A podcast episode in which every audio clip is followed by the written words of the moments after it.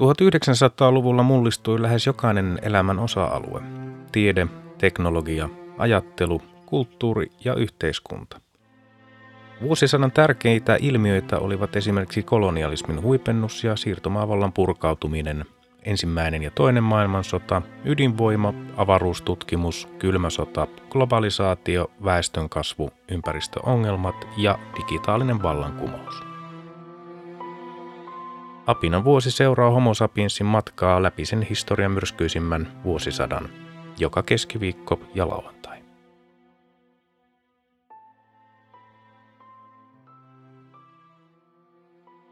Vuosi 1903. Ensimmäinen tammikuuta uusi saksan kielen oikeinkirjoitus astui voimaan Itävallassa, Sveitsissä ja Saksassa. 11. tammikuuta ensimmäinen sortokausi kenraalikuvernööri Nikolai Bobrikov kehotti Turun ja Porin, Mikkelin ja Oulun läänien kuvernöörejä eroamaan näiden vastustettua uutta asevelvollisuuslakia. Myös Vaasan läänin kuvernööri erosi. 19. tammikuuta ensimmäinen transatlanttinen radiolähetys Yhdysvalloista Englantiin. 20. tammikuuta saksalais-tsekkiläiset neuvottelut kielten tasa-arvoisesta asemasta katkesivat. Muutama päivä myöhemmin, 22. tammikuuta, Yhdysvaltain presidentti Roosevelt esitteli senaatille Hei Herran sopimuksen Panaman kanavasta Kolumbian ja Yhdysvaltain välillä. 25. tammikuuta keisari määräsi rangaistuksen Suomessa kutsunnoista pois jääneille – Heitä ei syytetty, mutta heidät erotettiin valtion viroista, eikä heitä voinut niihin edes valita. Heiltä evättiin ulkomaanpassi viideksi vuodeksi, eivätkä he saaneet valtion lainoja tai apurahoja. Rangaistus vaikutti etenkin ylioppilaisiin, jotka olivat mukana kutsuntalakon järjestämisessä.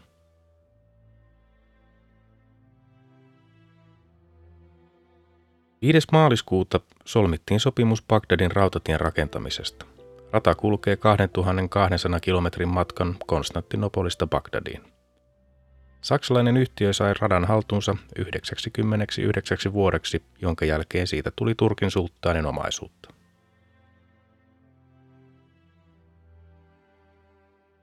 Neljästoista maaliskuuta Britannian hallitus päätti liittyä kilpavarusteluun ja rakentaa kolme taistelulaivaa, neljä raskasta risteilijää, neljä panssariristeilijää, 15 torpedovenettä ja 10 sukellusvenettä. 9. huhtikuuta Suomen kenraalikuvernööri Nikolai Bobrikov sai diktaattorin valtuudet, muun muassa oikeuden maasta karkotukseen seuraaviksi kolmeksi vuodeksi. Hän karkotti aluksi Kagaalin johtomiehiä ja lehtimiehiä.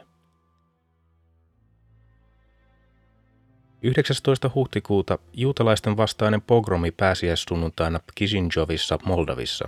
Sisäministeri Jaceslav von Pleve piti tapahtunutta uskollisuuden osoituksena tsaarille, koska vallankumousliikkeessä toimi paljon juutalaisia.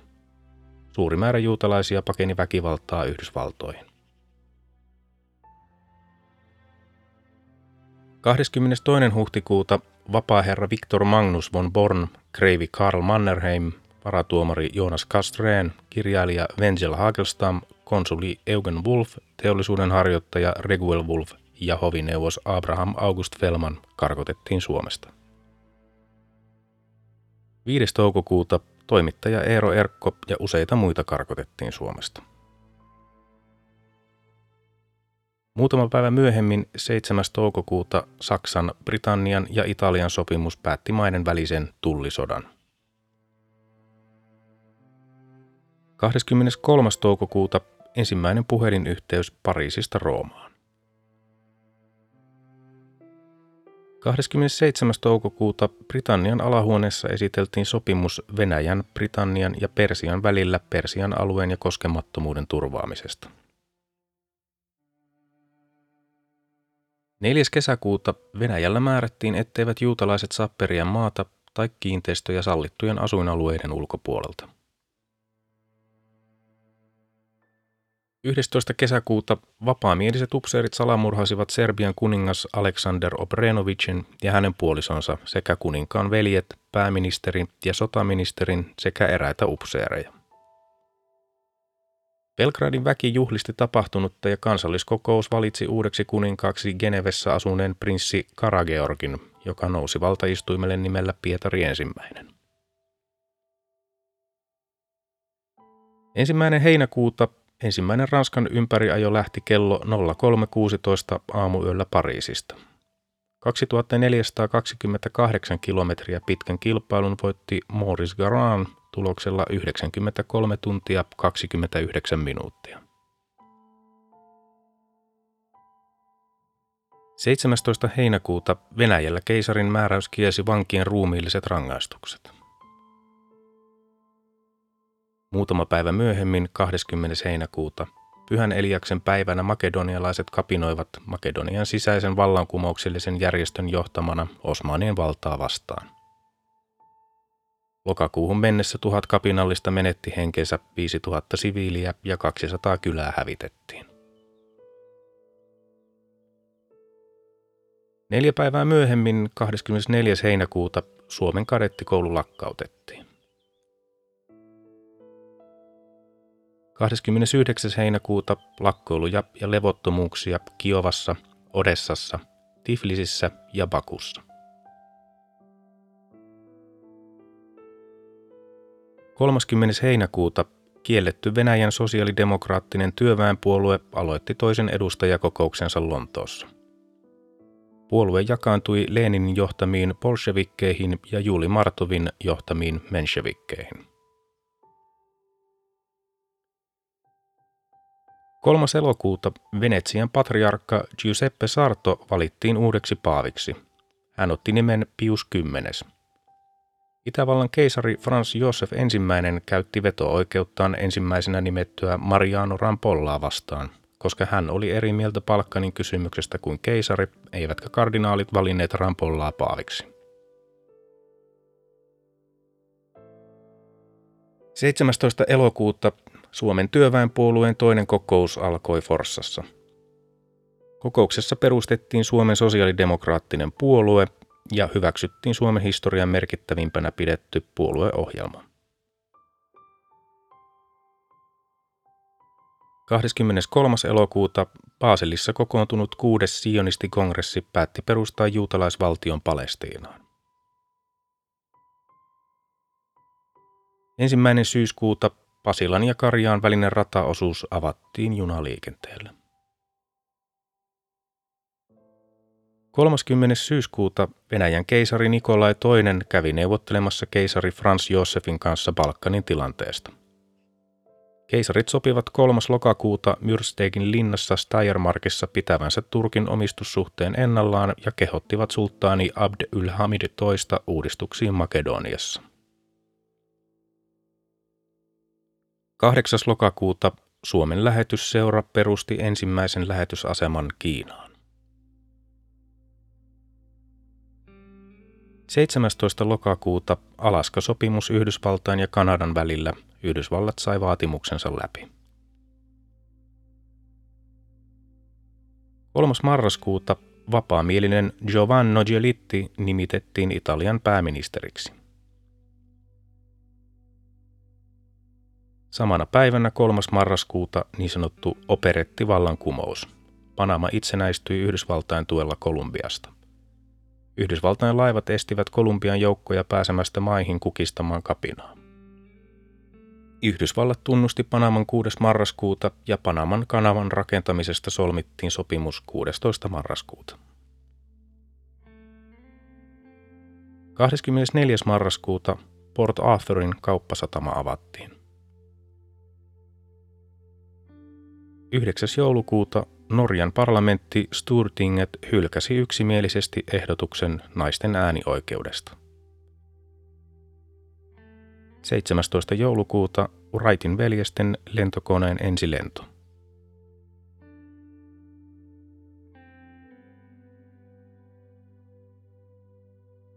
Vuosi 1904. Toinen tammikuuta hererot kapinoivat Saksan Lounais-Afrikassa. Myös pääkaupunki Windhoek oli vakavassa vaarassa.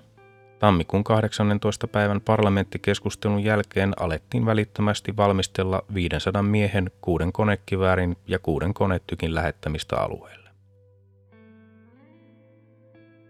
7. tammikuuta hätäsignaali CQD otettiin käyttöön. Se korvattiin kahden vuoden kuluttua SOS-hätäsignaalilla. 13. tammikuuta Japani vaati Venäjältä myönnytyksiä Manchuriassa. Ulkoministeri Vladimir Lambsdorff vastasi, ettei Venäjä neuvottele asiasta ja alue koskee vain Venäjää ja Kiinaa. 17. tammikuuta Anton Chehovin kirsikkapuisto sai ensi esityksensä Moskovassa. 7. helmikuuta yhdysvaltalainen Baltimore paloi maan tasalle. Seuraavana päivänä 8. helmikuuta Venäjän ja Japanin sota alkoi, kun japanilaiset torpedoveneet hyökkäsivät Venäjän Tyynemeren laivastoa vastaan Port Arthurissa. Samana päivänä 8. helmikuuta säveltäjä Jean Sibelius johti viulukonserttonsa ensimmäisen version kantaesityksen Helsingissä. Viulusolistina oli Viktor Novacek. 9. helmikuuta japanilaiset ottivat Korean hallinnon käsiinsä ja samana päivänä Venäjä julisti sodan Japanille. 10. helmikuuta Japanin virallinen sodan julistus Venäjälle. 18. helmikuuta keisari määräsi, että ortodoksiset hiippakunnat saivat pitää lastenkouluja Suomessa. Muutama päivä myöhemmin, 21. helmikuuta, Venäjän sotaministeri Aleksei Kuropatkin nimitettiin Manchurian maa-armeijan ylipäälliköksi. 3. maaliskuuta Springfieldissa Ohiossa mellakoitiin värillisiä vastaan. 5. maaliskuuta Pariisissa kassaatio-oikeus määräsi Alfred Dreyfusin tapauksen tutkittavaksi uudelleen. 22. maaliskuuta yhdysvaltalainen sanomalehti Daily Illustrated Mirror julkaisi ensimmäisen kerran värivalokuvan sanomalehden etusivulla. Samana päivänä 22. maaliskuuta Suomen osuuskauppojen keskuskunta SOK perustettiin osuuskauppojen yleisessä kokouksessa Tampereella. Ensimmäinen huhtikuuta Ranskassa poistettiin krusifiksit ja uskonnolliset kuvat oikeussaleista tavoitteena kirkon ja valtion ero. 8. huhtikuuta Britannia ja Ranska jakoivat Pohjois-Afrikan Entente Cordial-julistuksella. 13. huhtikuuta panssarilaiva Petropavlovsk ajoi Miinaan lähdettyään Port Arthurin satamasta. Amiraali Stepan Makarov ja 500 merimiestä saivat surmansa. Ensimmäinen toukokuuta Japanin joukot ylittivät Jalujoen Koreassa. 5. toukokuuta Ranskan presidentti Émile Loubert vieraili Roomassa kuningas Victor Emmanuel III luona. Paavi Pius X protesti johti Ranskan ja Pyhän istuimen väliseen konfliktiin. 10. toukokuuta Tampereella perustettiin Tampereen teatteri työväen teatterin kilpailijaksi. Avajaisnäytelmänä 8. syyskuuta oli Aleksis Kiven Kullervo, pääosassa Karlo Halme.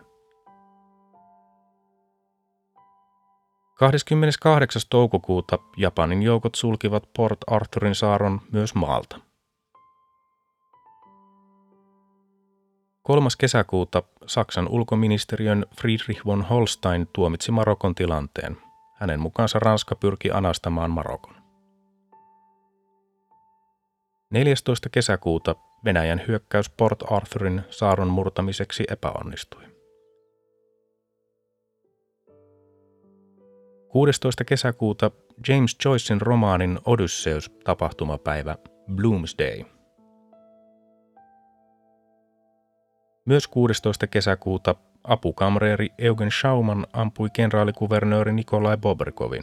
Jean Sibelius vietiin putkaan perusteettomasta riemusta Bobrikovin attentaattia seuranneena yönä. Kahdeskymmenesneljäs kesäkuuta Venäjän laivasto yritti murtautua ulos Port Arthurista, mutta joutui palaamaan takaisin satamaan menetettyään yhden aluksen. 28. kesäkuuta norjalainen matkustajahöyrylaiva SS Norje upposi lähellä Rokallia Atlantin valtamerellä. 582 matkustajaa ja 45 miehistön jäsentä menehtyi. 30. kesäkuuta ruhtinas Ivan Obolenski nimitettiin Suomen kenraalikuvernööriksi. Ensimmäinen heinäkuuta St. Louisin olympiakisat alkoivat maailmannäyttelyn yhteydessä. 4. heinäkuuta professori R.A. Vrede, dosentti Ernst Estlander ja professori Theodor Homeen karkotettiin Suomesta Novgorodiin. Muutama päivää myöhemmin, 7. heinäkuuta, Helsingin Sanomat julkaisi ensimmäisen näytenumeronsa – sen edeltäjä päivälehti lakkautettiin 3. heinäkuuta painoasian yli hallituksen päätöksellä. Lehden päätoimittajana oli Paavo Vareen. 28. heinäkuuta sosiaalivallankumouksellinen Jegor Sazonov surmasi Venäjän sisäministeri, ministerivaltiosihteeri Vyacheslav von Pleven Varsovan rautatieasemalla Pietarissa. Seuraavana päivänä 29. heinäkuuta Ranska ja Rooman kuuria katkaisivat diplomaattiset suhteet. Ranskan asianhoitaja lähti Roomasta ja ulkoministeri Théophile Delcas ilmoitti Rooman nuntiukselle, että tehtävä on tarpeeton. Ensimmäinen elokuuta brittien retkikunta saapui Laasaan, josta Dalai Lama oli paennut. 9. elokuuta Kansainvälinen kaivostyöläisten kokous vaati Pariisissa kahdeksan tunnin työpäivää ja minimipalkkoja. Seuraavana päivänä 10. elokuuta Venäjän laivaston tuho Port Arthurissa. Seuraavana päivänä 11. elokuuta hererot kokivat ratkaisevan tappion saksalaisille. Muutama päivää myöhemmin 13. elokuuta Yhdysvaltain laivasto-osasto saapui Smyrnaan vaatimaan yhdysvaltalaisten lähetyssaarnaajien tuhotun omaisuuden korvaamista. 24. elokuuta Liao Zhangin taistelu venäläiset ja japanilaiset menettivät 20 000 miestä ja venäläiset joutuivat vetäytymään. 7. syyskuuta britit pakottivat Tiibetin sopimukseen, joka teki siitä Britannian vasallivaltion. Kiinan hallitus protestoi. 15. syyskuuta kuninkaan asettama komissio lähti Kongon vapaavaltioon tutkimaan väärinkäytössyytöksiä. 20. syyskuuta Wilbur Wright lensi koneellaan kiitotien ympäri. Uudessa koneessa oli 16 hevosvoiman moottori ja se oli lujempi kuin edeltäjänsä, joka lensi 12 sekuntia. 30. syyskuuta Pariisissa järjestettiin suomalaisten vastarintaryhmien kokous, jonka puheenjohtajaksi valittiin Konni Chiliakus. 5. lokakuuta Alankomaat ja Portugali sopivat rajoista Timorilla. Seuraavana päivänä 6. lokakuuta Ranskan ja Espanjan salainen sopimus luovutti Marokon pohjoisosan Espanjan etupiiriin. 15. lokakuuta Shahon taistelu alkoi. Venäjä saavutti nelipäiväisessä taistelussa voiton, mutta menetti 40 000 miestä. 16. lokakuuta suomalaiset perustuslailliset kokoontuivat Tukholmassa. Samana päivänä Iisalmen ja Kajaanin välinen rataosuus avattiin liikenteelle. 21. lokakuuta Docker-matalikon välikohtaus Venäjän laivasto tulitti brittiläisiä kalastusveneitä luullessaan niitä japanilaisiksi. Seuraavana päivänä 22. lokakuuta Varsovan, Vilnan, Kiovan, Moskovan ja Odessan sotilaspiireissä syttyi kapinoita määrättäessä reserviläiset palvelukseen. Saarin eroa vaadittiin. 7. marraskuuta Theodore Roosevelt valittiin uudelleen Yhdysvaltain presidentiksi. 16. marraskuuta Yhdysvallat osti kaikki oikeudet Panaman kanavaan 40 miljoonalla dollarilla. 17. marraskuuta Helsingissä perustettiin Konni Chiliakuksen aloitteesta Suomen aktiivinen vastustuspuolue, jonka puheenjohtajaksi valittiin Johannes Kummerus. Sen tavoitteena oli kaikenlainen aktiivinen vastarinta Venäjää kohtaan, aseiden levittäminen väestön keskuuteen ja Venäjän vallankumouksellisten auttaminen. 21-28. marraskuuta ensimmäiset gramofonilevyäänitykset tehtiin Suomessa. Esiintyinä olivat muun muassa operalaulaja Abraham Ojanperä, laulajanäyttelijä kanteleensoittaja Pasi Jääskeläinen, näyttelijä Katri Rautio sekä kaksi soittokuntaa. Ensimmäiset suomenkieliset äänilevyt oli äänitetty jo aiemmin Pietarissa vuonna 1901. 28. marraskuuta Saksan siirtomaa-armeija löi Hottentotit Warmbadin luona. Heti seuraavana päivänä 29. marraskuuta Venäjän yliopistokaupungeissa opiskelijat osoittivat mieltään Japanin sotaa vastaan. 30. marraskuuta japanilaiset rynnäköivät Port Arthurin länsipuolella olevalle 200 metriä korkealle kukkulalle, josta on avoin näkymä koko kaupunkiin. Ensimmäinen joulukuuta Yhdysvaltain presidentti Roosevelt julisti Monroon oppiin korollaarin, jonka mukaan Yhdysvallat on Etelä-Amerikan kansainvälinen poliisivoima. 3. joulukuuta ensimmäinen Suomessa kuvattu elokuva nimeltä Nikolain kadun koulun koulunuorisoa välitunnilla sai ensi iltansa Helsingin Siltasaaressa sijainneessa Sirkusmaneesissa. 9. joulukuuta Suomessa avattiin viimeisiksi jääneet säätyvaltiopäivät. Vuoden viimeisenä päivänä 31. joulukuuta säädöt hyväksyivät suuren anomuksen, jossa vedottiin hallitsijaan lainmukaisten olojen pysyttämiseksi voimassa.